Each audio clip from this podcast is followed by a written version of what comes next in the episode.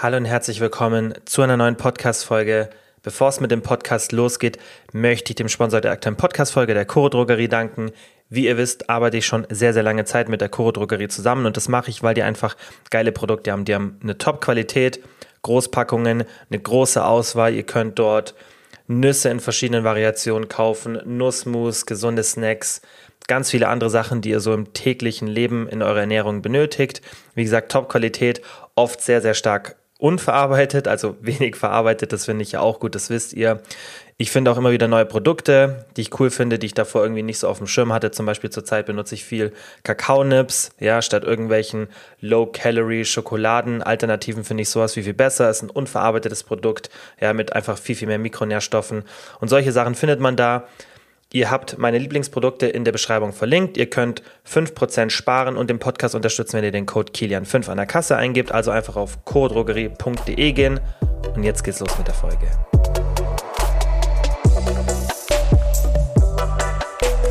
Kilians Brain Game Podcast. Heute gibt es wieder eine reine QA-Folge und kurz bevor ich zum QA komme, wie immer erstens, die Timestamps sind in der Beschreibung zu den einzelnen Fragen und weil viele in den Fragen ähm, gefragt haben, ob der Podcast mit der Nati beziehungsweise wann der nächste kommt. Der kommt bald. Wir haben schon eine Folge aufgenommen gehabt vor drei Wochen ungefähr. Da hat Nati die Tonspur komplett verkackt. Sie war so nah am Mikrofon. Wir haben dann auch in dieser neuen Podcast-Folge, die wir jetzt aufgenommen haben, darüber gesprochen. Sie war so nah am Mikrofon, dass es komplett übersteuert war. Ich habe es versucht zu bearbeiten. Keine Chance. Das wäre kein angenehmes Hörerlebnis für euch geworden. Deswegen haben wir die Folge oder bringen wir die Folge nicht raus. Dafür haben wir gestern eine neue erste Folge für den, den Wiedereinstieg sozusagen des Podcasts aufgenommen. Die Folge kommt nächsten Mittwoch, also ihr hört ja den Podcast jetzt am Donnerstag, den 3. November. Die kommt am nächsten Mittwoch raus. Ähm, einfach in der Podcast-App, die ihr benutzt, eingeben Probabe, Body, Mind und Food, dann könnt ihr da den Podcast von Jonati hören. Da ist ein bisschen mehr Off-Topic drin. Wir reden zwar auch über Training und Ernährung, aber schweifen auch oft sehr ab, weil der Podcast nicht wirklich auch so ein Ziel hat. Das ist so eher so ein bisschen zum Nebenbeihören und viele haben sich den gewünscht. Deswegen nehmen wir den jetzt alle zwei Wochen auf. Ab Mittwoch geht's wieder los.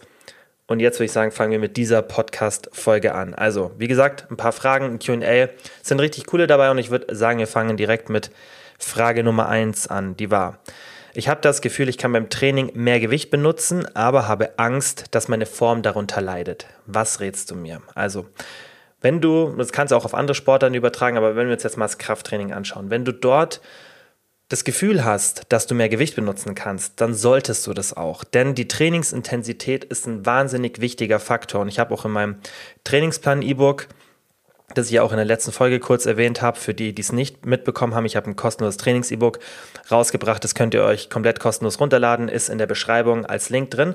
Und dort habe ich auch darüber gesprochen, dass die Trainingsintensität wahnsinnig wichtig ist. Und was ich euch da empfehle, ist, dass ihr mal testet, wo euer wirkliches Muskelversagen ist. Macht es am besten mit einer Übung, bei der ihr sicher seid von der Ausführung. Das heißt, zum Beispiel beim Beinstrecken könnte man das machen, bei den Beincurls. Man könnte es auch theoretisch mal einer geführten Beinpresse machen. Vielleicht nicht die, die liegend ist, wo ihr das Gewicht sozusagen auf euch fallend habt, weil dann könnt ihr das vielleicht nicht mehr auslocken außer ihr habt jemanden dabei. Ja, aber nehmt vielleicht diese sitzende Beinpressmaschine, wo ihr dann einfach ja, euch nach unten lasst, wenn ihr es nicht mehr schafft. Das heißt, da ist das Risiko, dass irgendwas passiert, geringer. Das heißt, wählt einfach mit gesundem Menschenverstand eine Übung aus, bei der ihr sagt, okay, selbst wenn jetzt da irgendwas schief gehen sollte, technikmäßig, vom Gewicht her, da kann nicht viel passieren. Wie gesagt, Beinstrecken ist zum Beispiel eine gute Übung oder eine Latzugmaschine, eine Brustpresse, irgendwas wirklich, wo kein Gewicht irgendwie auf euch drauffallen kann, wo einfach wenig Gefahr ist, auch von der Bewegung her, dass ihr euch irgendwie verletzt. Und dann probiert ihr mal, wo wirklich eure Grenze ist, wo ihr das Gewicht mit sauberer Technik nicht mehr bewegen könnt. Und ihr werdet dann auch merken, dass die Geschwindigkeit der Wiederholungen umso näher ihr an das Muskelversagen rankommt, immer langsamer wird. Das heißt, die letzten Wiederholungen sind wahnsinnig langsam und testet mal wirklich, wo euer Muskelversagen ist. Und das ist meistens ein, zwei, drei Wiederholungen später, als ihr denkt, dass es ist, wenn ihr das noch nie wirklich ausprobiert habt, wo das ist. Weil oft hört man dann auf, weil es irgendwie unangenehm ist oder dieses Brennen sich nicht gut anfühlt. Aber ihr müsst mal testen, wie das ist, über diesen Moment rauszukommen und wirklich das zu ignorieren und dann zu schauen, wo es wirklich vorbei mit dem Muskel. Und das solltet ihr regelmäßig machen in eurer Trainingskarriere, damit ihr immer wieder ein Gefühl dafür bekommt. Aber mit der Zeit, wenn ihr das ein paar Mal gemacht habt und auch intensiv trainiert, dann wisst ihr, wie sich so echtes Muskelversagen anfühlt. Und das könnt ihr dann immer als Standardwert benutzen, um euch in den einzelnen Sätzen daran zu orientieren. Ja, das heißt, wenn ihr optimales Training in einem normalen Szenario anschaut, ja, natürlich keine irgendwelchen speziellen Programme, die mit bestimmten Prozenten arbeiten, sondern wirklich ein Standardtraining, ja, mit vielleicht einer normalen Progression, dann solltet ihr irgendwo zwischen zwei und vier Wiederholungen vor dem Muskelversagen in der Regel bei dem Satz aufhören. Natürlich könnt ihr auch ab und zu mal ans Muskelversagen gehen. Ich empfehle da tendenziell letzter Satz bei der letzten Übung für den bestimmten Muskel, damit ihr dann eben die anderen Sätze nicht negativ beeinflusst, wenn ihr das zum Beispiel im ersten Satz macht. Und dann könnt ihr das auf jeden Fall schon ab und zu mal intensiver gestalten, aber zwei bis vier Wiederholungen vor dem Muskelversagen, so wie ich es auch im E-Book empfehle, ist tendenziell bei einem normalen Trainingsprogramm meine Empfehlung. Aber das ist schon wahnsinnig intensiv. Also wenn ich zwei Wiederholungen vor dem Muskelversagen bin, dann würde das für Außenstehende vermutlich schon oft so aussehen, als wäre ich am Muskelversagen. Ja, also da wirklich, da ist dann das Proxy sozusagen das Ziel, hey, was wäre, wenn mir jemand irgendwie eine Knarre an den Kopf hält und ich muss so lange Wiederholungen machen, bis es nicht mehr geht. Und zwei Wiederholungen davor höre ich wirklich auf oder drei oder vier. Und wenn du diese Intensität nicht im Training hast, dann gibst du ganz, ganz viel Potenzial her. Deswegen habe ich das jetzt so ausführlich erklärt. Und das heißt, wenn du das Gefühl hast, du kannst mehr Gewicht benutzen, dann kannst du auch tendenziell mehr Gewicht benutzen. Weil wenn du in diesem zwei bis vier Wiederholungen vor Muskelversagen Bereich bist von der Intensität, dann hast du tendenziell nicht das Gefühl, ach, jetzt wären noch fünf Kilo mehr gegangen. Und da lassen die meisten die großen Fortschritte weg. Das ist meiner Meinung nach der Hauptfaktor für, den, für die großen Unterschiede bei den meisten. Also die Intensität ist das, was auch so selten auf Social Media oder egal wo es Content gibt, besprochen wird. Und deswegen versuche ich es auch immer wieder reinzubringen, weil man das oft vergisst und ich das auch oft sehe, wie viele mit einer viel zu leichten Intensität trainieren, deswegen viel, viel länger trainieren müssen. Ich habe mir das gestern gedacht, ich zeige euch ja auch oft öfter, wenn ihr mir auf Instagram folgt, was ich so an Trainingsvolumen mache. Das heißt, wie viele Sätze, wie viele Wiederholungen. Und gestern habe ich zum Beispiel meinen Push-Day gepostet und habe mir dann auch gedacht, dass ich das nächste Mal im Podcast das eben anspreche weil ich nur zwei Übungen für die Brust gemacht habe. So, und ähm, das waren jetzt auch nicht viele Sätze, das waren einmal drei und das andere mal zwei und dann noch eine andere Übung mit einem Satz. Das heißt, ich habe sechs Sätze für die Brust gemacht, also im Endeffekt zwei Übungen. Und ich wollte dann schon eine Instagram-Story machen, dachte mir aber, ich kann das ein bisschen im Podcast besser ausdrücken. Wenn man mehr als zwei oder drei Übungen pro Muskelgruppe an einem Tag macht, dann sind die Sätze nicht intensiv genug. Außer wenn man natürlich sehr, sehr fortgeschritten ist dann kann es schon mal sein, dass man das Volumen, also wie viele Übungen man an einem Tag macht oder wenn man einen besonderen Split hat, dass man das ein bisschen aufteilt. Aber tendenziell, wenn du mehr als sechs Sätze brauchst für eine Muskelgruppe, dann sind die nicht intensiv genug. Und ja, in meinem Booty-Builder-Plan sind mehr als zwei Übungen für den Po an einem Tag. Dazu komme ich aber später in einer anderen Frage, wieso ich das so gemacht habe. Aber tendenziell wenn du bei einer Muskelgruppe so viele Sätze brauchst, dann ist dein Training nicht intensiv genug und dann ist es auch nicht effizient. Das heißt, du willst ja aus in der Zeit, die du im Gym verbringst, das Maximum herausholen und nicht einfach so, so ein bisschen, ich sage mal so Larifari trainieren. Du willst es ja kurz und intensiv machen. Und meine Workouts sind meistens auch nur 40, 45 Minuten, aber die sind super intensiv. Und das wird dir auch viel, viel bessere Erfolge bringen. Und deswegen, natürlich achte darauf, dass deine Form nicht darunter leidet, weil das war ja die Frage, so soll ich mehr Gewicht benutzen, auch wenn ich Angst habe, dass die Form darunter leidet. Probier es doch aus. Geh erstmal ein bisschen höher und schau, okay, wird die Form schlechter? Dafür hast du ja ein Gefühl. Natürlich muss man das immer wieder überprüfen, deswegen sind zum Beispiel auch Deloads sinnvoll, dass man immer mal wieder über die Form von sich selber drüber schaut. Aber eigentlich, wenn du in jedem Satz auch drauf achtest, ja, und deswegen ist auch vielleicht wichtig, dass man mal weggeht vom Handy. Natürlich kann man da gerne sein Training notieren, mache ich auch so, aber nicht, dass man irgendwie im Gym ständig in WhatsApp, Instagram, sonstiges ist, dass man wirklich mal trainiert, sich nur die Wiederholungen notiert und dann auch immer nach den Sätzen kurz reflektiert, hey, wie war das von der Technik? Was könnte ich im nächsten Satz besser machen? Das heißt, das Training wirklich auch aktiv nutzt. Und dann sollte eigentlich nichts mit deiner Form passieren. Deswegen erstmal das Gewicht nach oben pushen, aber natürlich nicht so hoch, dass du dass du merkst, du kannst ja gar nicht mehr die Muskeln kontrahieren, sondern drückst es irgendwie nur noch so von dir weg, sozusagen, ja, wenn du jetzt eine bestimmte Druckübung hast oder du ziehst es einfach zu dir her.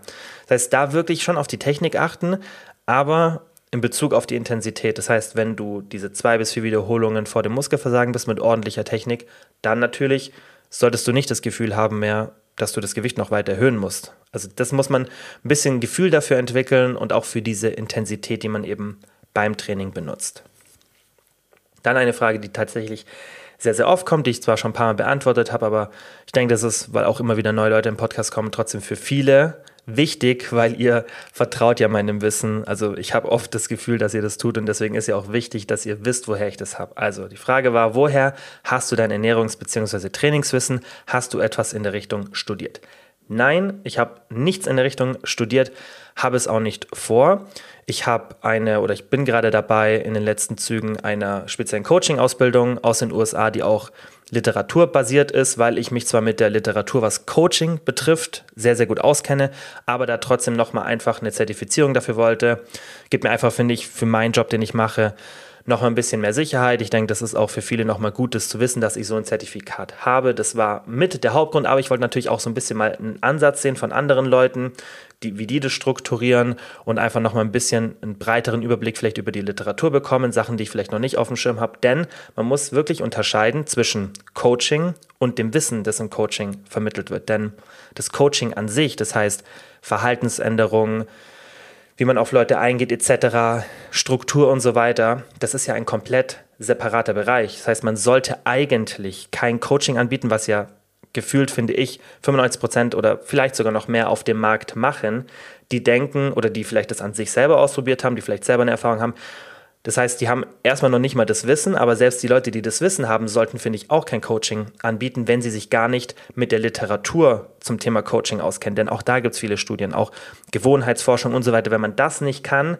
dann kannst du ja einer Person gar nicht wirklich helfen, weil dann kannst du dir ja nur die Fragen beantworten. Ja, und nicht mal das können, denke ich, die meisten, weil sie dann sagen, ja, okay, bei mir, ich habe halt das und das gemacht. Das heißt, ich finde das ethisch nicht korrekt. Also man will ja etwas anbieten, das auch wirklich einen Mehrwert liefert. Und wenn man nicht weiß, wie man Leute zu einer Verhaltensveränderung bringt und was da für Techniken gibt und was da für Lösungen, Probleme etc. gibt, dann finde ich, sollte man das auch nicht machen, weil man es eben nicht kann. Und das war mir wichtig und deswegen tue ich mich da auch immer noch weiterbilden in diesem Bereich, aber eigentlich so die Grundsätze, die habe ich auch schon seit Jahren drauf, weil ich das einfach wichtig finde fürs Coaching, aber das ist das Einzige wirklich, was ich an Zertifizierungen aktuell im Blick habe. Ich habe noch eine andere Zertifizierung vor, das kommen wir später gleich in einer anderen Frage dazu, aber ich habe kein sonstiges Studien in dem Bereich. Aber ich habe mich halt jahrelang, seit ich 16 bin, mit diesem Thema befasst, was mich einfach selber interessiert hat und habe gelernt, wie ich diese theoretischen Prinzipien in der Praxis ansetzen kann. Das heißt, das ist auch mein Ziel, dass ich wie so eine Brücke bin von dem, was in der Wissenschaft gemacht wird und dem, was dann in der echten Welt angesetzt wird. Das finde ich auch ganz cool. Zum Beispiel im Wissenschaftsjournalismus das ist ja der ähnliche Ansatz, dass man im Endeffekt das, was sehr komplex ist, ja, was in der Wissenschaft behandelt wird, versucht herunterzubrechen und den Leuten zu kommunizieren. Bei mir ist es nochmal ein bisschen anders. Ich versuche dann, diese Techniken zu benutzen, euch hier im Podcast zu zeigen, im Coaching zu benutzen, weil da ja doch immer eine, eine nicht komplett reibungslose Übertragung von diesen Prinzipien in die echte Welt ist, weil alles, was so in den Studien gemacht wird, sind oft halt isolierte Szenarien, schwierig umzusetzen, Techniken, die vielleicht auch nicht immer in der Praxis funktionieren, irrelevante Sachen und und und. Das heißt, man muss ja auch immer schauen, welche Anwendung hat es in der Praxis. Und das ist mein Ziel und das ist auch das, wo ich eben jetzt dann die Erfahrung habe, weil ich das eben schon so lange mache, dass ich eben diese theoretischen Prinzipien anwenden kann und auch gesehen habe bei ganz, ganz vielen Leuten, wie das dann in der Praxis funktioniert, was wirklich Sinn macht. Auch natürlich Sachen, die vielleicht nicht in der Literatur behandelt werden oder nur oberflächlich. Darüber spreche ich auch ab und zu, wenn ich sage, hey, anekdotisch merke ich das und das. Das heißt, durch Beobachtungen, das ist natürlich auch noch ein wichtiger Punkt. Das heißt, beim Coaching oder generell beim Content, was ich mache, versuche ich immer so ein bisschen die Erfahrung und die Theorie zu kombinieren und natürlich auch die Theorie in der Erfahrung, also in der, in der Praxis, wie man sie benutzt, das mit reinzubringen. Und was ich auch gelernt habe über die letzten Jahre, ist eben einfach extrem effizient zu recherchieren. Deswegen möchte ich auch gar kein Studium machen. Deswegen ist zum Beispiel diese Coaching-Ausbildung das Einzige, was ich mache, weil ich da auch mal sehen wollte, okay, in so einem normalen Curriculum, was ist da drin, was nehmen die für Sachen rein, ähm, ist dann vielleicht auch was anderes mal interessant für mich. Und ich sehe jetzt schon bei dieser Sache, dass ich finde es cool, aber es ist jetzt wenig, was mich wirklich vom Hocker haut, wo ich sage, boah, das ist komplett neu und ähm, das ist mein cooler Ansatz. Es sind interessante Sachen, aber ich denke deswegen, weil ich eben einfach effizienter bin, alleine zu recherchieren für die Bereiche, die für mich wichtig sind, habe ich nicht vor, in nächster Zeit irgendwie das auch nebenbei noch in den Bereich tiefer vom Studium hereinzugehen, obwohl ich das interessant fände und ich auch cool fände, wenn ich dann ein Studium haben würde. Aber ich sehe einfach keinen Sinn dahinter, weil ich alleine effizienter bin, weil ich dann auch viele Sachen, die für mich nicht relevant sind, nicht lernen muss und dafür keine Zeit aufbringen, weil ich habe eben nicht so viel Zeit. Jeder, also die meisten haben ja nicht viel Zeit für unendlich viele Sachen und bei mir ist es eben auch so und ich muss halt die Zeit, auch die ich zum Recherchieren habe, effizient nutzen. Und da habe ich gemerkt, wenn ich das alleine mache, bin ich da effizienter und kann mir besser die Themen raussuchen, die für mich relevant sind beim Kommunizieren an euch oder im Coaching, ja, für das einfach, was ich machen will und da setze ich einfach den Fokus auch auf die großen Hebel und versuche dann da in die Tiefe zu gehen. Und da bei den Sachen, bei denen ich denke, die sind relevant, das ist natürlich immer und immer mehr.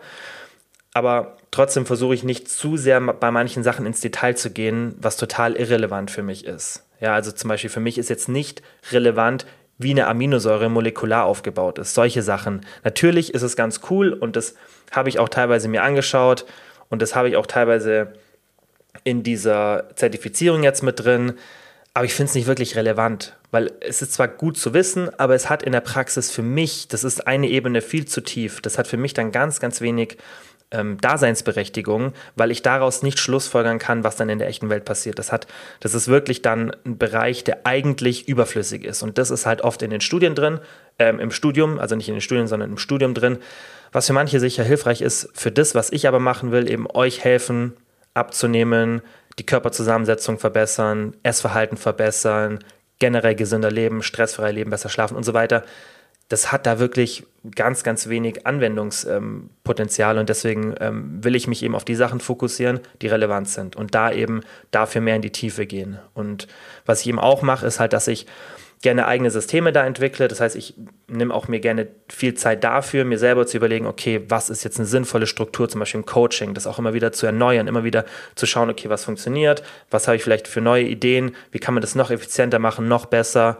Und das ist für mich wichtig. Und deswegen abschließend, ich habe nicht studiert, habe es auch nicht vor und ähm, denke, dass das, was ich auch gerade erklärt habe, relativ logisch ist und das auch das Wichtige ist, dass ähm, man sowas transparent kommuniziert weil viele halten es ja auch immer so ein bisschen verdeckt, aber ich habe da nie ein Geheimnis drum gemacht, weil ich finde es auch gar nicht notwendig, auch selber wenn ich von anderen Leuten, also ein paar meiner größten Vorbilder sozusagen in dem Bereich haben kein Studium in diesem Bereich, also von denen ich zum Beispiel am Anfang ganz, ganz viel Content konsumiert habe, als ich jünger war, die haben da auch kein Studium in dem Bereich und ähm, können die Literatur sinnvoll benutzen, sogar oft besser als die Leute, die das studiert haben. Und deswegen ist das, finde ich, kein ausschlaggebender Faktor dafür, wie das Wissen von jemandem ist. Ist in allen Bereichen, finde ich so. Das ist ähm, natürlich oft sinnvoll, ein Studium zu haben, aber ich denke, gerade in diesem Bereich ist es nicht unbedingt hilfreich und auf keinen Fall notwendig.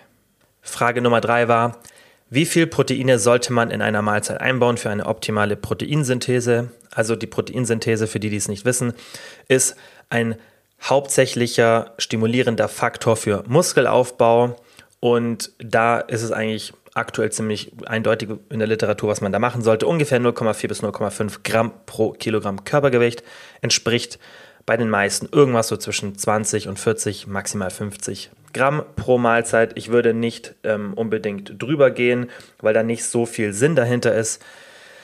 Kann man machen, wenn man weniger Mahlzeiten hat, aber wenn du wirklich sagst, hey, ich will den Muskelaufbau optimal gestalten, will die letzten paar Prozent rausholen, dann macht es Sinn, um die vier Mahlzeiten pro Tag, ja, viermal das Protein, diese Proteinsynthese eben über eine Proteinmahlzeit zu triggern. Und da würde ich dann eben zwischen 20 und 40 Gramm mich aufhalten. Nächste Frage war, ich bin bei der Beinpresse viel stärker, in Klammern 180 Kilogramm, als bei Squats, in Klammern 60 Kilogramm. Welche Übung ist für mich sinnvoller? Das kann man nie sagen, welche Übung sinnvoll ist, weil es kommt natürlich immer auf deinen gesamten Trainingsplan an. Und bei der Beinpresse und Squats haben wir einen ähnlichen Bewegungsablauf, aber tendenziell haben wir bei den Squats eine doch deutlich, finde ich, stärkere Hüftstreckung. Das heißt, wir haben einfach den Gluteus Maximus, den Po-Muskel, bei den Squats tendenziell deutlich mehr drin. Ja, die meisten haben Probleme in der Beinpresse, so eine Tiefe aufzubauen wie bei den Squats. Muss aber nicht sein. Man kann auch mit der Beinpresse gut den Po trainieren. Aber warum das Gewicht auch so unterschiedlich ist, ist, bei den Squats erstens hast du meistens eine größere Tiefe. Ja, das heißt, du hast eine höhere Range of Motion, was dann schon mal das Gewicht limitiert, das du benutzen kannst im Vergleich zu der Beinpresse. Plus, du musst dir überlegen, bei der Beinpresse sind diese 180 Kilo nicht auf keinen Fall gleichzusetzen mit einem 180 Kilo Squat, weil der Hebel über die Beinpresse ein anderer ist, ähm, der Schlitten wiegt oft nicht so viel wie dran steht. Das heißt, das darfst du gar nicht so vergleichen und das ist auch schwer, wirklich dann eine Rechnung zu machen, weil jede Maschine anders ist und das umzusetzen. Di- wichtig ist für dich eher, dass du dich auch da an der Intensität orientierst, ja, und dass du einfach schaust, dass du bei der Beinpresse stärker wirst und nicht es im Vergleich zu deinen Squats siehst. Und bei den Squats hast du natürlich viel, viel mehr Stabilisierung und Technik drin, die dich limitieren kann in dem, was du bewegen kannst. Also, dass man bei der Beinpresse deutlich mehr Gewicht benutzt als bei Squats, ist ganz normal. Und das liegt, wie gesagt, an diesen Faktoren. Deswegen kann man nicht sagen, welche Übung sinnvoller ist. Die Beinpresse ist tendenziell dadurch, dass eben weniger Hüftstreckung drin ist und ein bisschen mehr dann eben die Kniestreckung hast du meistens deinen Quadrizeps, also den vorderen Oberschenkel, ein bisschen mehr als bei den Squats drinnen. Und deswegen musst du da halt unterscheiden, wo ist der Fokus für mich. Aber wie gesagt, beide Übungen trainieren den Gluteus super. Nur Squats mit einer richtigen Technik, meiner Meinung nach eine bisschen geschicktere Variante, gerade für den Po als die Beinpresse. Aber wie gesagt, muss man den ganzen Trainingsplan betrachten und dann überlegen, was ist sinnvoller. Jetzt äh, zur nächsten Frage. Warum sind in deinem Booty-Plan so viele Wadenübungen? Damit das ausgeglichen ist oder für den Po? Das ist ja das, was ich vorhin gesagt habe, äh, wo ich jetzt noch kurz was zum Booty-Builder-Plan sagen möchte im, im, Generellen, weil da auch ein paar Fragen so per DM kamen. Ich habe auch im Booty-Plan geschrieben, hey, wenn du irgendwie Fragen hast, schreib mir eine DM. Deswegen kam da auch relativ viel. Und ein paar Mal kam auch die Frage, und ich werde das, weil ich diese Version auch vorhabe, immer wieder zu erweitern. Ja, nach, natürlich auch je nachdem, was für Feedback ich von euch bekomme. Deswegen schreibt mir da immer gerne eine DM wenn ihr irgendwie merkt, hey, das und das fehlt oder das und das ist mir nicht ganz klar. Beim Booty-Plan habe ich oft die Frage bekommen, wieso sagst du, dass für den Unterkörper 10 bis 20 Sätze pro Muskelgruppe pro Woche tendenziell optimal sind, aber du hast 29 ähm, Sätze für die Po-Muskulatur in dem Booty-Plan. Und genau deshalb, weil es ist ja ein spezieller Plan mit Fokus auf die Po-Muskulatur. Und was ich gemacht habe, ist, ich habe das Volumen der anderen Muskelgruppen nach unten manipuliert, dadurch, dass ich weniger Sätze, weniger Wiederholungen gemacht habe. Oder nicht mal weniger Wiederholungen, sondern halt insgesamt weniger Wiederholungen, aber weniger Sätze, weniger Übungen bei den anderen Muskelgruppen. Ja, versucht auch das gleichmäßig zu machen. Oder nicht nur versucht, ich habe es gleichmäßig gemacht, weil ich diese Pläne auch auf dem Coaching benutze, natürlich in einer bisschen anderen Variation. Das habe ich auch in dem E-Book geschrieben. Aber was ich gemacht habe, ist, dass ich einfach die, das Volumen bei anderen Muskelgruppen ein bisschen runtergenommen habe. Da, dadurch habe ich dann einfach ein bisschen mehr Capacity, also Work Capacity für den Po übrig, weil man sollte nicht das Volumen von allen Muskelgruppen bei einem bestimmten Fortschrittsgrad Richtung diese 20 Wiederholungen, äh, 20 Sätze pro Woche bringen, sondern man sollte, wenn man dann sagt, hey, ich möchte eine Muskelgruppe nach vorne bringen, schauen, dass man bei den anderen ein bisschen ähm, reduziert. Das mache ich bei mir im Training auch so und deswegen habe ich das schon ins extreme Maß gepusht bei diesem Booty-Plan, aber das ist ja auch das Ziel. Wir wollen Volumen in eine Muskelgruppe reinbringen, also mehr Volumen dafür in den anderen Muskelgruppen wegnehmen. Wenn du aber merkst, dass du davon nicht so gut regenerierst, dass es vielleicht zu viel ist, dann mach irgendwie eine Übung weniger, hier und da mal einen Satz weniger. Ja, aber jetzt nochmal zu der Frage, warum so viele Wadenübungen drin sind, weil ich finde, dass man die Waden wie jede andere Muskelgruppe auch trainieren sollte. Natürlich, das ist meine Erfahrung, möchten viele Frauen die Waden nicht trainieren. Also das ist wirklich meine Erfahrung aus DMs, Coachings und so weiter. Das ist wirklich was, was ich ganz, ganz oft sehe. Ich habe es aber trotzdem mit reingenommen und habe auch im E-Book geschrieben, dass man Übungen oder Muskelgruppen wegnehmen kann. Und deswegen, wenn du deine Waden nicht trainieren möchtest oder irgendeine andere Muskelgruppe, die drin ist, dann kannst du das natürlich machen. Da sollte dir jetzt gerade bei den Waden keine extreme Disbalance entstehen. Es hat jetzt aber nichts mit dem Po-Training zu tun, dass ich die Waden drin habe, sondern weil es einfach ein Muskel ist, der wie jeder andere trainiert werden sollte und deswegen ist drin. Das ist der einzige Grund. Nächste Frage war, was hältst du von den Stoffwechselpillen von XY? Ich sage den Namen nicht, weil ich keine Lust habe, abgemahnt zu werden und das immer ein bisschen schwieriges Thema ist und ich auch nicht so gerne, das habe ich euch schon ein paar Mal gesagt, über explizite Leute rede. sondern ja, generell über das Thema. Da war eben die Frage, was halte ich davon, von diesen Stoffwechselpillen, von der Person, top oder flop. Die Person macht sehr, sehr viel YouTube-Werbung, aber vielleicht auch auf anderen Kanälen. Ich krieg's auch immer wieder ausgespielt und war auch ein paar Mal wirklich kurz davor, tatsächlich direkt was über die Person zu teilen auf Instagram, weil ich das in diesem Maße eben sehe, wie, wie oft ich da Werbung ausgestrahlt bekomme und das, was die Person sagt, sowas von nicht übereinstimmt mit der wissenschaftlichen Literatur, dass ich das sehr, sehr fahrlässig finde. Und es ist ja immer ein Unterschied, ob irgendwelche Leute irgendeinen Müll erzählen, die nicht so viel Reichweite, nicht so viel auch monetäre Mittel haben, um dann vielleicht zu mehr Reichweite zu kommen.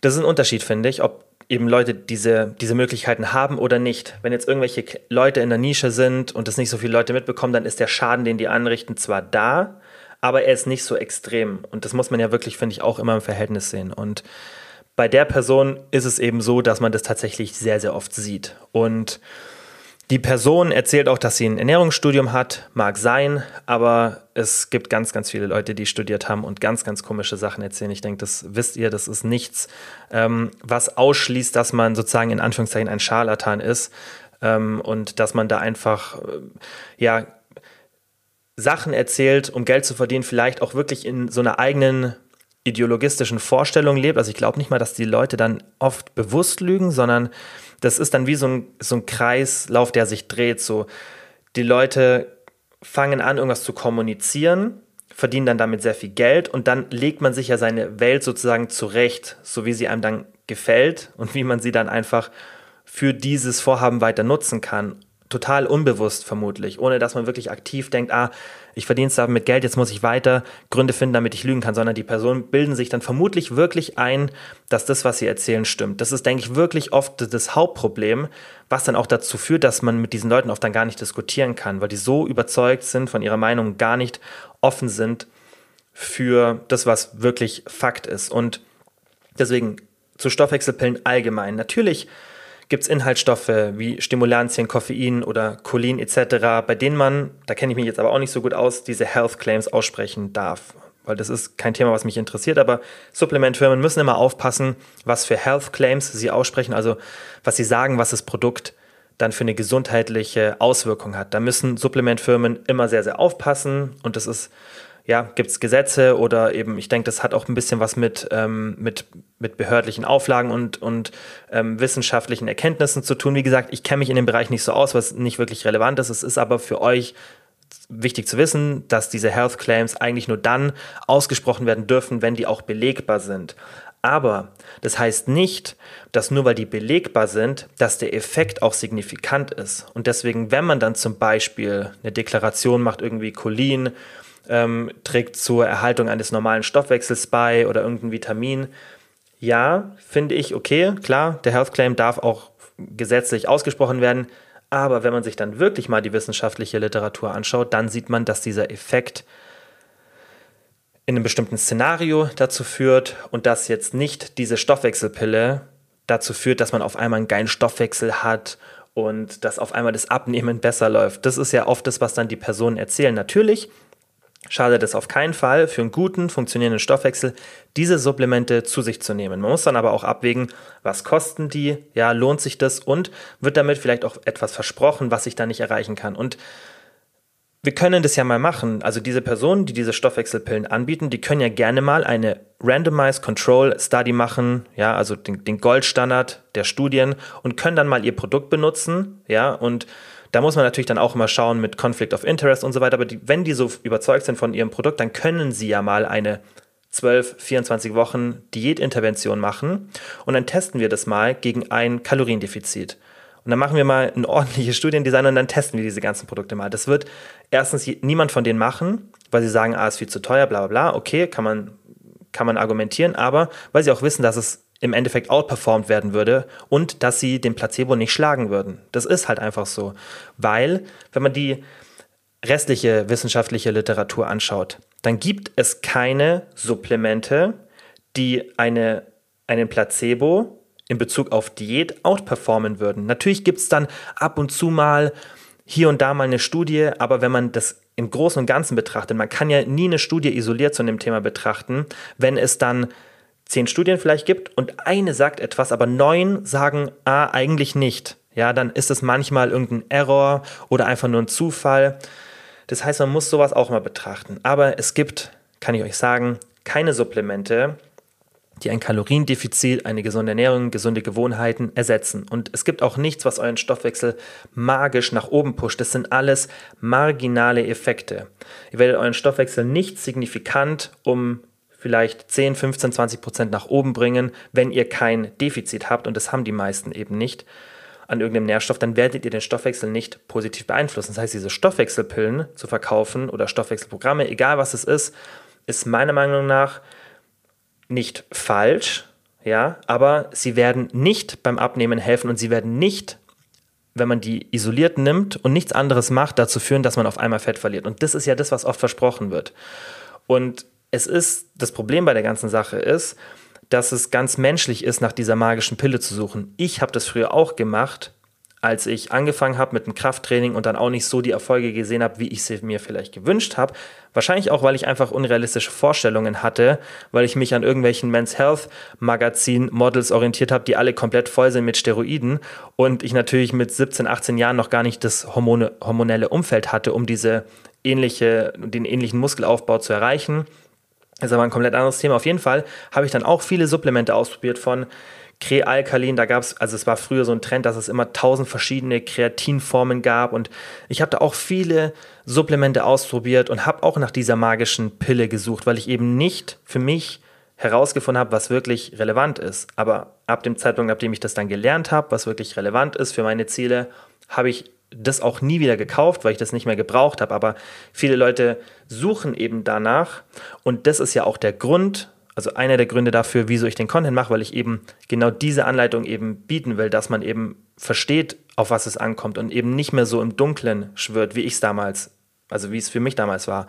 Und deswegen ist es halt normal, dass wir, es ist menschlich, dass wir zu diesen magischen Pillen tendieren und da auch eine Lösung drin suchen. Aber ich sag euch, in der Regel wird kein Supplement eure Probleme lösen, die ihr besonders in Bezug auf Ernährung und Abnehmen habt. Ja? In anderen gesundheitlichen Bereichen kann man noch argumentieren, dass Supplemente sehr, sehr großen Hebel haben können und auch in Unterversorgungen. Aber wenn du abnehmen willst, dann spar dir das Geld. Stoffwechselpillen werden nicht die Lösung für dein Problem sein. Die nächste Frage war, welche Möglichkeiten gibt es, ein gestörtes Selbstbild zu behandeln bzw. vorzubeugen? Also ganz, ganz wichtig, wenn du wirklich sagst, du hast ein gestörtes Selbstbild oder ein sehr, sehr gestörtes Selbstbild, dann würde ich dir auf jeden Fall empfehlen, dir da professionelle Hilfe zu suchen, weil sowas ist ein ernstes Thema. Es kann sich verschlimmern und das sollte man nicht so auf die leichte Schulter nehmen.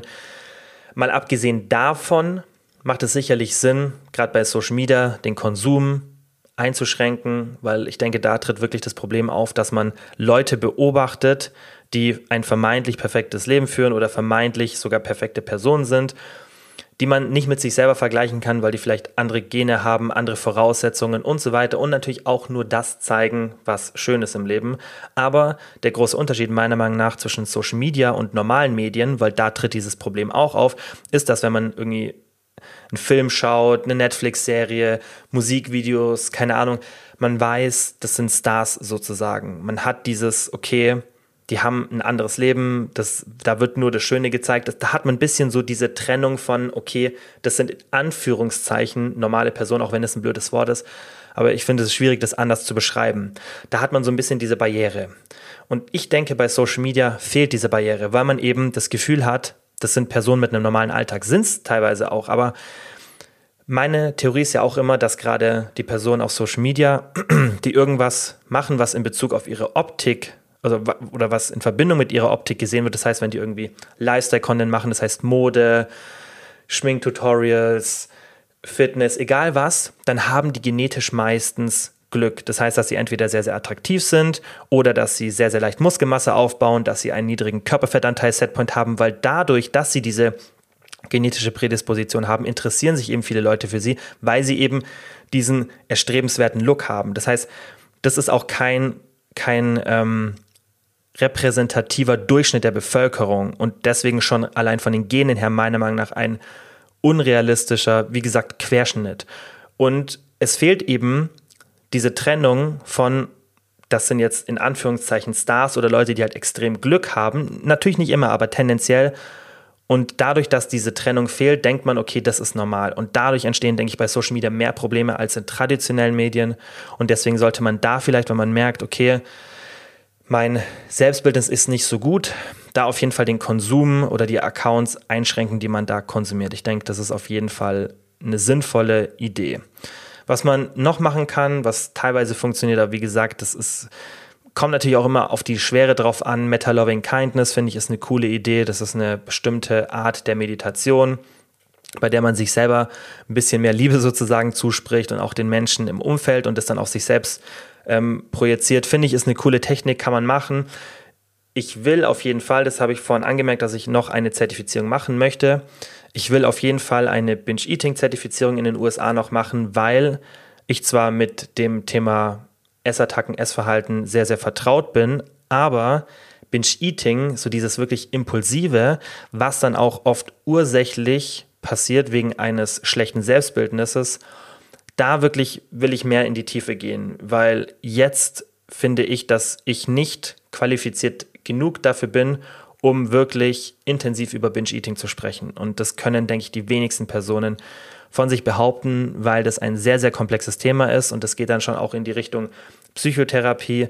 Und es gibt, wie gesagt, Zertifizierungen, zum Beispiel in den USA, finde ich cool, weil dort wird dann auch die wissenschaftliche Literatur betrachtet, Ansätze und so weiter. Und dann würde ich mich auch kompetent und qualifiziert genug fühlen, um mit euch darüber zu sprechen. Bis dahin möchte ich nicht so sehr auf das Thema eingehen und deswegen möchte ich eben auch die Zertifizierung machen, weil dieses gestörte Selbstbildnis dann auch dort eben in der Literatur betrachtet wird, weil das eben eine der Hauptursachen auch für Binge-Eating ist. Und deswegen ähm, mache ich bald diese Zertifizierung und dann werde ich euch da auch ein bisschen mehr Content und ein bisschen mehr Infos zu dem Thema Ansätze, Lösungen und so weiter geben können.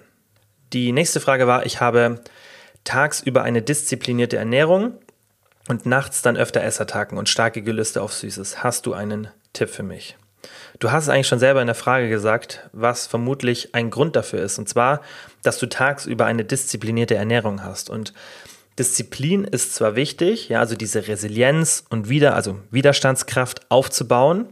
Das braucht man sicherlich in manchen Bereichen, aber tendenziell sollten Ernährung nicht so viel mit Disziplin zu tun haben, besonders nicht nach einer längeren Zeit. Am Anfang ist es oft der Initiator, um dann neue Gewohnheiten zu entwickeln, aber auch da muss man eher geschickt arbeiten und nicht hart, also work smart und nicht hart, das sage ich ja immer, gerade in diesem Bereich, weil Du wirst nicht immer die Energie haben für diesen Bereich. Du hast ganz viele andere Sachen in deinem Alltag. Da brauchst du die Disziplin, da brauchst du die Resilienz. Und da kannst du oft dann nicht mit diesen Tricks arbeiten, die wir zum Beispiel bei Gewohnheitsentwicklung benutzen. Das heißt, eine disziplinierte Ernährung zu haben, finde ich, sollte gar nicht so das Ziel sein. Und irgendwann sollte das alles automatisch laufen. Das heißt, für dich ist wichtiger, dass du eine Lösung für dich findest, dass deine Ernährung entspannter tagsüber ist, dass du gute Gewohnheiten hast, ja, dass, dass du von Haus aus alles so gestaltest, dass deine Ernährung ein bisschen mehr auf Autopilot läuft und dass du nicht Disziplin benötigst. Wenn du Disziplin benötigst, dann ist irgendwas an deinem Ansatz falsch und dann führt es natürlich zu diesen Essattacken und starken Gelüsten abends, weil du tagsüber diese ganze Resilienz so ein bisschen auch aufbrauchst und dich so restriktiv verhältst, dass du dann abends irgendwann das kompensieren musst. Und deswegen ist es immer wichtig, ja, dass wenn du solche Essattacken hast, das weiß, das Problem, was du hast, was dann oft so als, also die Lösung, die dafür kommuniziert wird, ist oft eine komplett falsche. Und zwar, dass man dann irgendwie mit Sättigung arbeitet und Anti-Heißhunger-Rezepte und dies und das.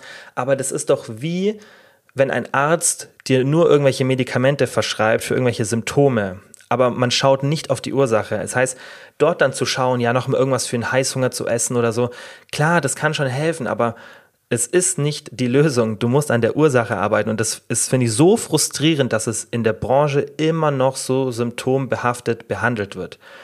Also Essattacken und dieser Heißhunger, die Lösung ist bei meiner Meinung nach 90 Prozent, besonders die, die sich mit dem Thema beschäftigen, nicht die in der generellen Bevölkerung. Klar, da ist dann Lebensmittelauswahl, gute Mahlzeiten und so weiter, das ist die Lösung auf jeden Fall für die Sättigung. Aber die Leute, die sich schon damit befassen und die schon diese sättigenden Lebensmittel essen, noch mehr darauf zu achten, ist nur noch restriktiver und da ist dann etwas psychologisches und nicht etwas physiologisches der Grund. Das heißt, die, der physiologische Hunger, weil eben die falschen Sachen gegessen werden, ist hier nicht der Grund, sondern diese Restriktion ja, die aufgrund der Disziplin ist. Das ist das Problem und daran musst du arbeiten. Und ich verspreche dir, sobald du in diesem Bereich entspannter wirst, wirst du merken, dass diese starken Gelüste und diese Essattacken nachlassen. Das ist was, was ich im Coaching ganz, ganz oft mache. Und natürlich ist es bei jedem, jeder Person eine andere Situation und das ist auch nicht immer die gleiche Geschwindigkeit, in der sich das löst. Aber eine Sache, die ich dir auf jeden Fall sagen kann, die mit sehr, sehr hoher Wahrscheinlichkeit gut funktioniert, ist eben diese Restriktion rauszunehmen. Und damit wirst du diese Essattacken und ähm, Gelüste tausendmal besser in den Griff kriegen, als die dann irgendwie mit sättigenden Mahlzeiten ja, irgendwie zu unterdrücken, weil das ist, denke ich, bei dir nicht das Problem.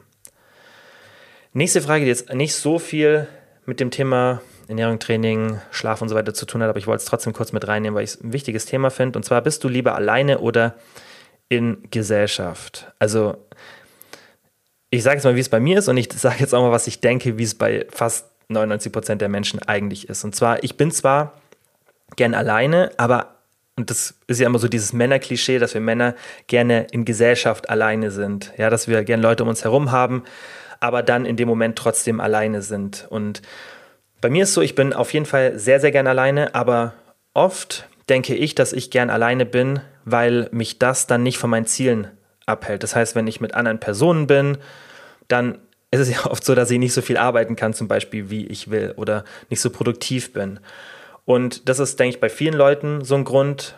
Also ich denke, dieses, diese, dieses Bedürfnis, alleine zu sein, ist vielleicht auch oft eine Reizüberflutung und es kann ganz verschiedene Ursachen haben. Aber bei mir persönlich ist es so, ich bin schon gerne alleine, aber ich bin auch sehr, sehr gerne in Gesellschaft. Also ich bin nicht so introvertiert, wie ich manchmal denke.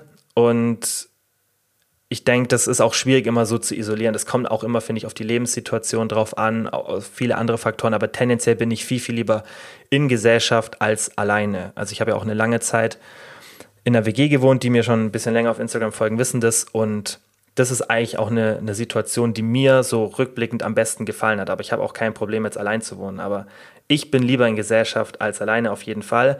Aber ich brauche auch immer viel Zeit für mich alleine, besonders dann, wenn ich eine längere Zeit am Stück mit vielen Leuten bin. Deswegen denke ich schon, dass ich ein bisschen introvertiert bin, in diesem Sinne, dass das mir nicht Energie nimmt, aber, weil das ist ja so die Theorie, dass introvertierte Leute so, dass Situationen mit vielen Menschen denen Energie nehmen und bei Extrovertierten gibt es denen Energie.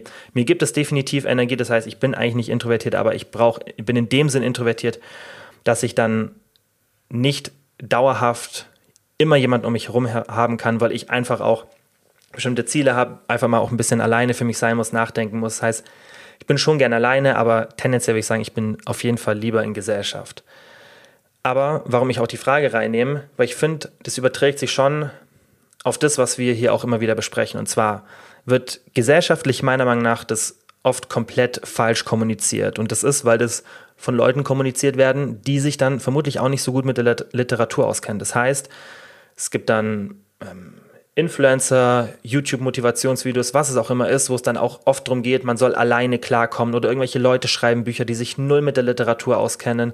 Man soll alleine klarkommen, man muss lernen, irgendwie stark zu sein und auf eigenen Beinen zu stehen. Und natürlich sind es alles wichtige Eigenschaften, ganz definitiv. Ich sehe das auch so. Aber dieser gesellschaftliche oder dieses gesellschaftlich Erstrebenswerte, dass man alleine klarkommt, alle Probleme selber handeln kann und auch ich finde, das ist wirklich wichtig, dass man es kann, wenn es drauf ankommt.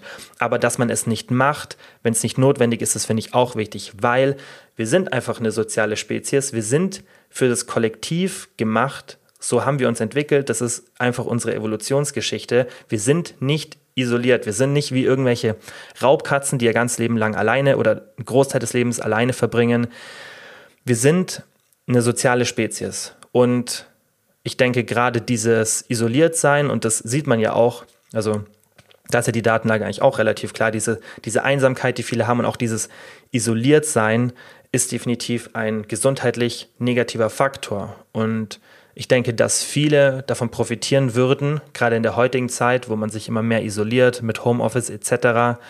Und das hat man eigentlich auch so in den letzten zwei Jahren gesehen, welche Auswirkungen das hat dass dieses alleine klarkommen, alleine Probleme lösen eigentlich totaler Müll ist. Weil man muss, und das weiß man auch aus wissenschaftlichen Studien, dass Support vom sozialen Umfeld besonders bei psychischen Erkrankungen, aber auch bei vielen anderen Sachen, auch beim Abnehmen, ein wahnsinnig relevanter Faktor für den Erfolg ist.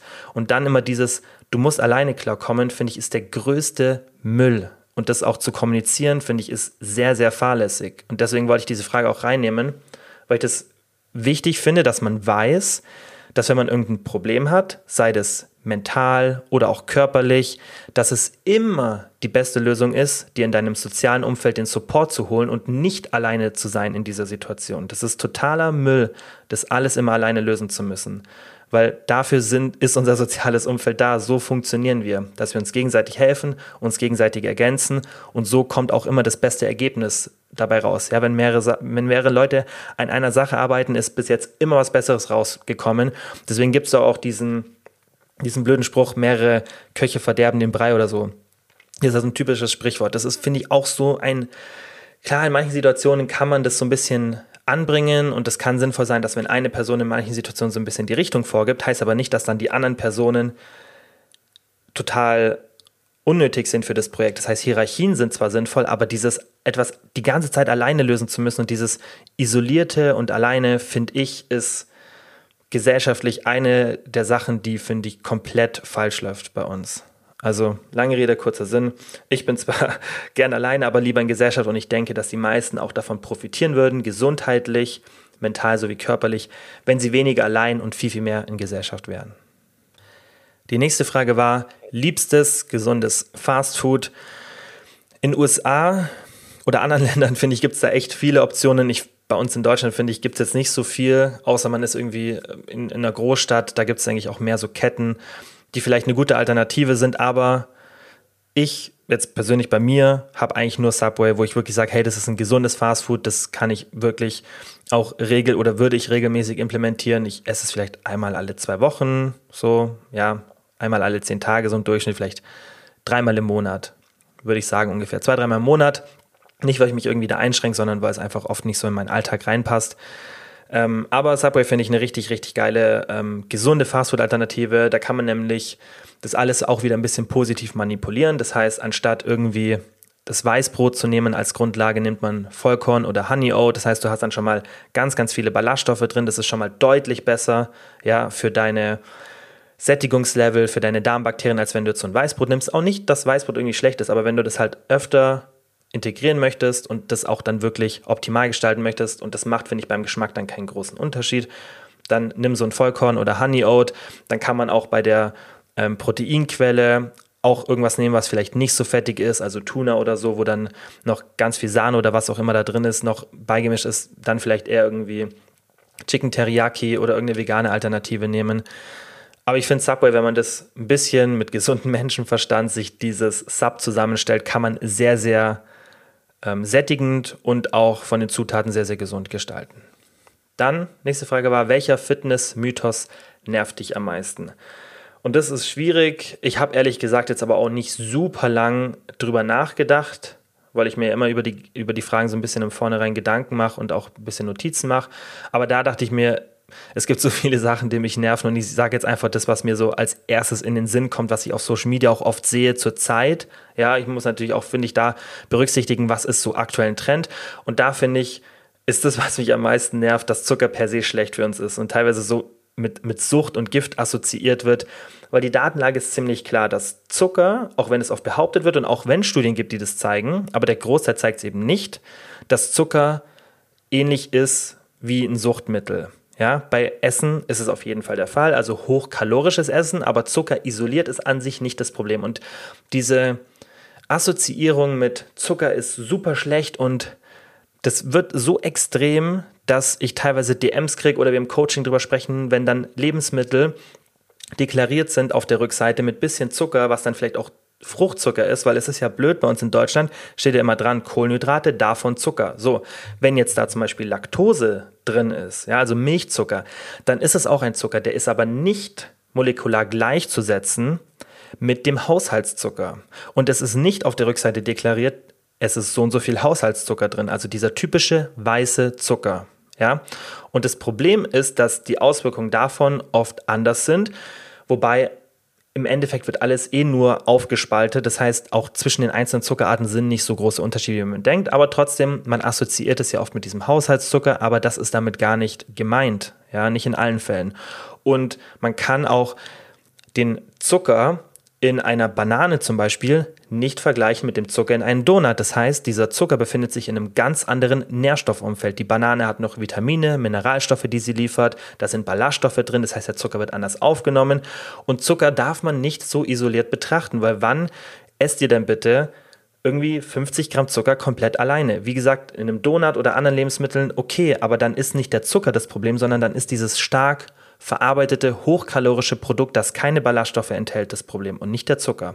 Und ich bringe immer gerne das Beispiel von den Harzer, um auch zu zeigen, wo wir so ein bisschen herkommen, was zwar nicht immer ein Rückschluss dafür ist, dass irgendwas gut oder schlecht für uns ist, aber die Harzer sind eben so einer der letzten Jäger- und Sammlerstämme, die ziemlich unangetastet sind und noch so leben, wie man vermutet, dass wir es während der Evolutionsgeschichte eben gemacht haben. Das heißt, sie sind Jäger und Sammler und die haben in bestimmten Phasen des Jahres, also in bestimmten saisonalen Phasen, decken die teilweise bis zu 80 Prozent ihrer Ernährung durch Honig, das heißt durch extrem viel Zucker ab. Das heißt, 80 Prozent der Kalorien bekommen sie durch Honig und denen geht's super. Die haben geile Darmbakterien, die haben super Gesundheitslevel. Natürlich haben die nicht so eine hohe so eine hohe Lebenserwartung wie wir, aber das hat mit anderen Sachen zu tun, aber nicht mit der Ernährung. Aber gerade das Thema, was ja Zucker oft oder was, was der Grund ist, wieso Zucker so negativ ist, ja, sieht man bei denen, dass sie das eben nicht haben. Und natürlich ist das kein, kein ausschlaggebendes Argument, aber ich finde, das sollte man immer berücksichtigen, dass Zucker eigentlich in unserem Umfeld und auch während der Evolution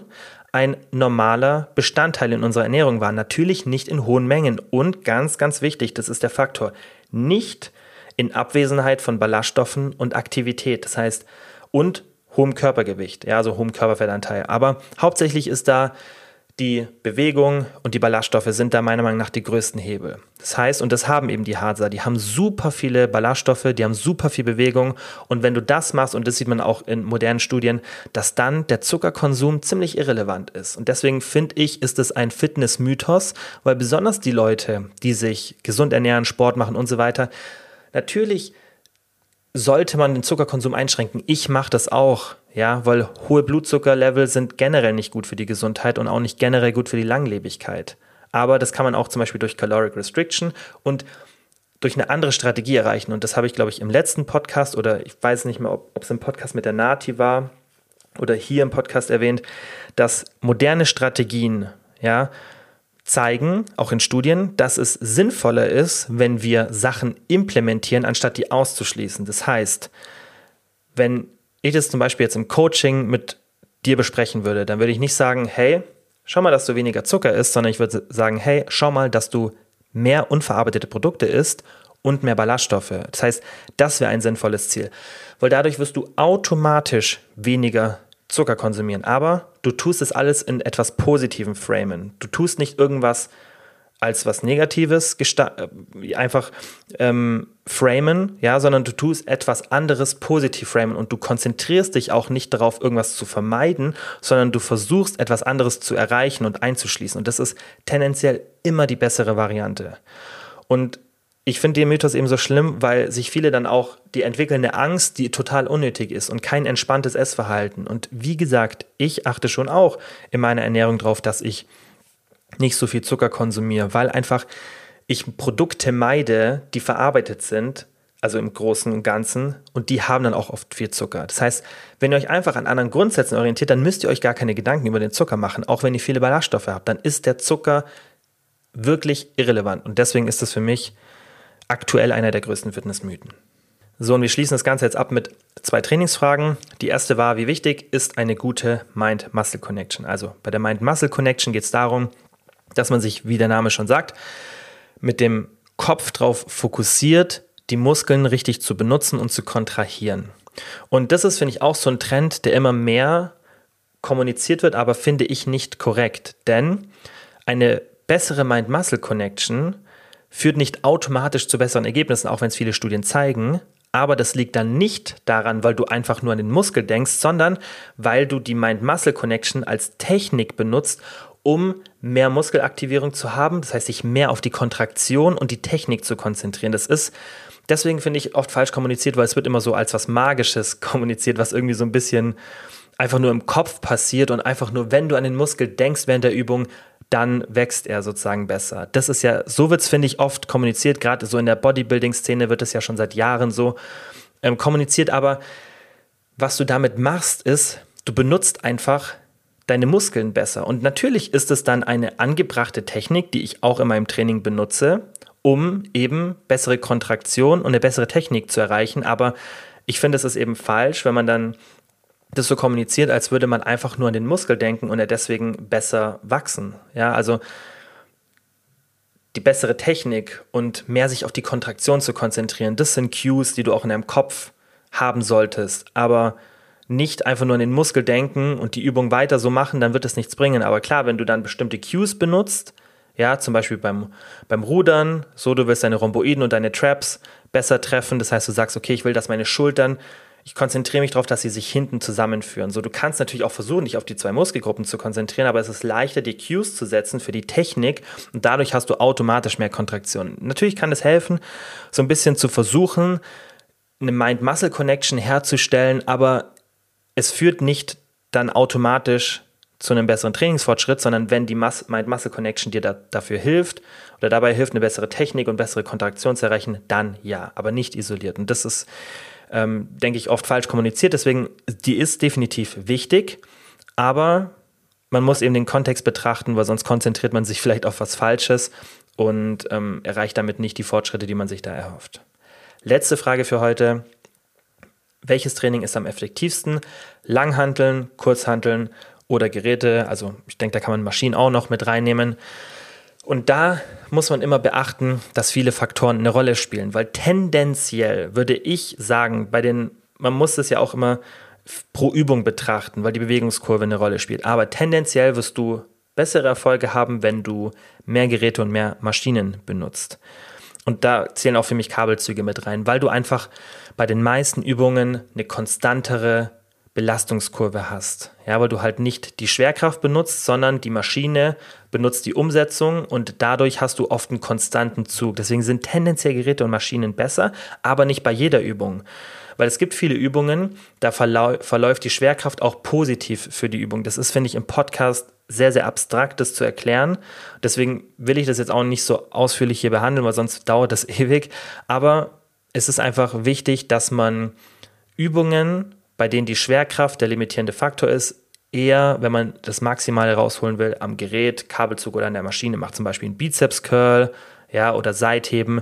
Das würde ich immer am Kabelzug anstatt mit den Kurzhanteln machen. Wichtig ist aber, auch die Kurzhanteln sind bei sowas sehr, sehr effektiv. Aber wenn du dann wirklich so das Maximum rausholen willst, dann ist oft ein konstanter Zug die bessere Lösung. Aber ich finde, auch hier muss man, deswegen habe ich gesagt, es spielen mehrere Faktoren eine Rolle, viele Sachen beachten. Zum Beispiel, Hast du vielleicht oft ein wechselndes Gym? Bist du vielleicht in der Fernbeziehung oder trainierst du aus irgendwelchen anderen Gründen mal hier, mal da? Dann finde ich, ist es sinnvoller, wenn du dein Training mehr mit Kurzhanteln und Langhanteln gestaltest, weil dann hast du nicht immer den Wechsel von bestimmten Maschinen. Weil wenn du zum Beispiel eine Beinpresse von Hammer Strength benutzt und dann wechselst du auf eine von Matrix, dann kannst du nicht sagen, hey, ich benutze bei der einen 100 Kilo, bei der anderen 100 Kilo, weil die Umsetzung eine andere ist. Das heißt, von Maschinenherstellern hin und her zu wechseln, macht dein Training nur komplexer. Du könntest dir natürlich immer notieren, mit welcher Maschine das war. Zum Beispiel so mache ich das in meinem Training. Ich, wenn ich mein Training notiere, schreibe ich auch immer drauf, welche Maschine es ist. Auch wenn die nicht viel wechseln, aber ich will auch in zwei Jahren wissen, wenn ich dann eine andere Maschine benutze, hey, habe ich da Fortschritte gemacht. Das ist sehr akribisch, würde ich bei den meisten nicht empfehlen. Man kann das machen, aber tendenziell würde ich empfehlen, wenn die Gyms oft wechseln, benutze Langhanteln, Kurzhanteln, weil das macht dir leichter festzustellen, ob du dich steigerst, weil eine Kurzhantel, auch wenn da oft manchmal ein bisschen Variationen sind, tendenziell, wenn die vom guten Hersteller sind, wiegen die schon alle das Gleiche. Ja, und gerade bei Langhanteln ist es dann oft noch konstanter. Dann weißt du oder dann kannst du dich leichter daran orientieren und kannst besser auf deine Steigerungen achten. Ja, du solltest natürlich auch darauf achten, was für einen Spaß habe ich am Training, brauche ich ein bisschen Variation. Das heißt, wenn du irgendwie ein halbes Jahr lang Kabelseitheben machst oder an der Maschine und du merkst, die Übung langweilt dich einfach und du bringst dann nicht mehr die Motivation auf, um dich zu steigern, dann könntest du zu einer weniger effektiven Übung switchen, zum Beispiel zu den Kurzhanteln, dafür, dass du dann eben diese Variation hast. Und ganz, ganz wichtig, die Übungen sind auch nicht immer per se gleich deutlich negativer, ja, sondern die Belastung ist einfach oft an einem anderen Punkt die höchste. Und das muss man eben bei diesen Übungen beachten. Ich finde aber, dass man sich in den wenigsten Fällen, und das ist, finde ich, auch so ein Trend heutzutage in der Fitnessbranche, dass er sich bei Beginnern oder dass es so kommuniziert wird, dass sich auch Beginner so von wegen, dann gibt es so YouTube-Videos, deshalb machst du keine Fortschritte, weil du falsch rudern machst. Du solltest die und die Korrektur vornehmen. Und das ist der größte Müll wenn man am Anfang ist, dann mach die Basics, dann ist es total egal, ob du jetzt Klimmzüge machst, die nicht so effektiv sind für einen Lat oder ob du einen Latzug machst, wirklich der anatomisch optimal ausgerichtet ist, in Faserrichtung und so weiter. Das sind Sachen, die man machen kann, wenn man wie ich über zehn Jahre schon trainiert. Dann kann man anfangen, wirklich auf diese kleinen Details zu achten und selbst das muss man nicht machen. Bestes Beispiel ist jetzt Luki, der hat ja auch schon ein paar Mal hier, war im Podcast zu Gast, der fängt jetzt wieder mit dem Krafttraining an. Und wir machen auch bald eine Podcast-Folge, haben wir gesagt, und der fängt jetzt wieder mit dem Training an. Gestern hat das in seiner Instagram-Story gepostet. Ich habe gesehen, dass er Klimmzüge macht, Bankdrücken mit der Langhantel. Das sind alles theoretisch suboptimale Übungen. Und er hat selber geschrieben, hey, ich mache Bankdrücken mit der Langhantel, weil ich damit in der Vergangenheit immer die besten Erfolge gemacht habe. Und diese Übungen haben alle, auch wenn sie rein von der Belastungskurve und auch von der Anatomie, wie der Muskel benutzt wird, teilweise nicht optimale Dehnung. Das heißt, er wird nicht immer in der vollen Länge trainiert und so weiter. Der Muskel kann nicht maximal in die Kontraktion gehen. Das sind oft dann limitierende Faktoren, besonders zum Beispiel beim Langhantel-Bankdrücken. Aber wenn einer Person die Übung Spaß macht und die jetzt 10% weniger effektiv ist, die sich die Person aber viel, viel besser steigern kann oder andere Aspekte eine Rolle spielen, dass man sich auch zum Beispiel mit Langhandelbankdrücken deutlich besser steigern kann als mit einem Kabelzug, meiner Meinung nach, dann muss man das auch berücksichtigen. Das heißt, diese Empfehlungen immer, dass Anfänger auf die kleinsten Sachen achten müssen, das ist, finde ich, total unnötig, weil das nicht relevant ist. Und jeder, der sich auch länger schon in diesem Bereich und in der Branche befindet, sieht es eben so wie ich, würde ich sagen, dass die meisten sagen, hey, man kann richtig geile Fortschritte auch mit diesen Basics erzielen. Und ich finde es cool, dass immer mehr Fokus darauf gerückt wird, auch da ein bisschen Optimierung reinzubringen, ein paar andere Varianten zu machen.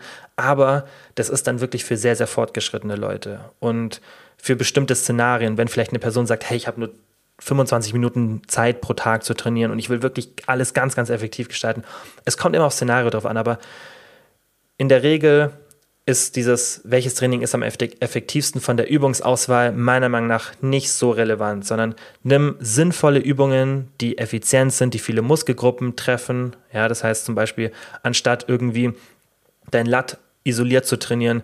Schau, dass du gleichzeitig deinen Bizeps mit der Übung beanspruchst, vielleicht auch noch deine hintere Schulter, deine Rhomboiden, deine Traps, dass du nicht zehn verschiedene Übungen machen musst, sondern dass du gleichzeitig mehrere Übungen oder mehrere Muskelgruppen mit einer Übung triffst. Solche Sachen sind, finde ich, relevanter und man darf da die Übungen, die seit Jahren durchgeführt werden und die auch seit Jahren bei Hunderttausenden von Menschen zu richtig geilen Erfolgen führen, nicht so verteufeln, nur weil anatomisch gesehen eine andere Übung in der Theorie vielleicht besser ist. Weil da muss man auch betrachten, gibt es denn wirklich Nachweise dafür? Weil nur weil etwas in der Theorie erstmal logisch klingt, auch von der Belastungskurve und allem, heißt es nicht immer, dass das auch eine bessere Übung ist, weil das haben andere Studien gezeigt, dass auch oft eine Übung, die vermeintlich mehr Sinn macht, dann teilweise wegen etwas, was man vielleicht gar nicht so auf dem Schirm hat, ein limitierender Faktor dann vielleicht doch nicht zu mehr Muskelaufbau führt. Und deswegen muss man das immer ein bisschen vorsichtig betrachten, wenn sich jemand in der Theorie überlegt, hey, es macht mehr Sinn, die Übung so und so zu gestalten. Und deswegen ist die viel, viel besser. Natürlich macht es dann oft Sinn,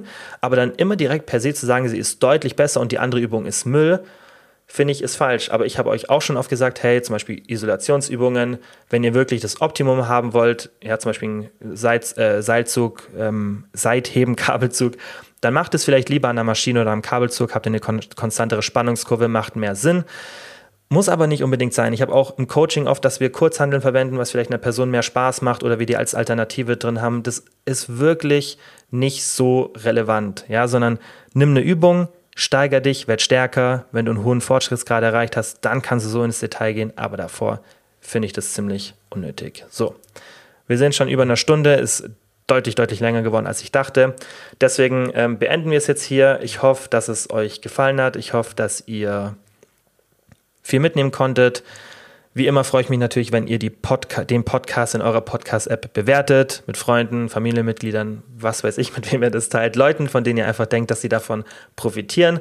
Und dann wie immer vielen, vielen Dank fürs Zuhören und bis zum nächsten Mal. Ciao.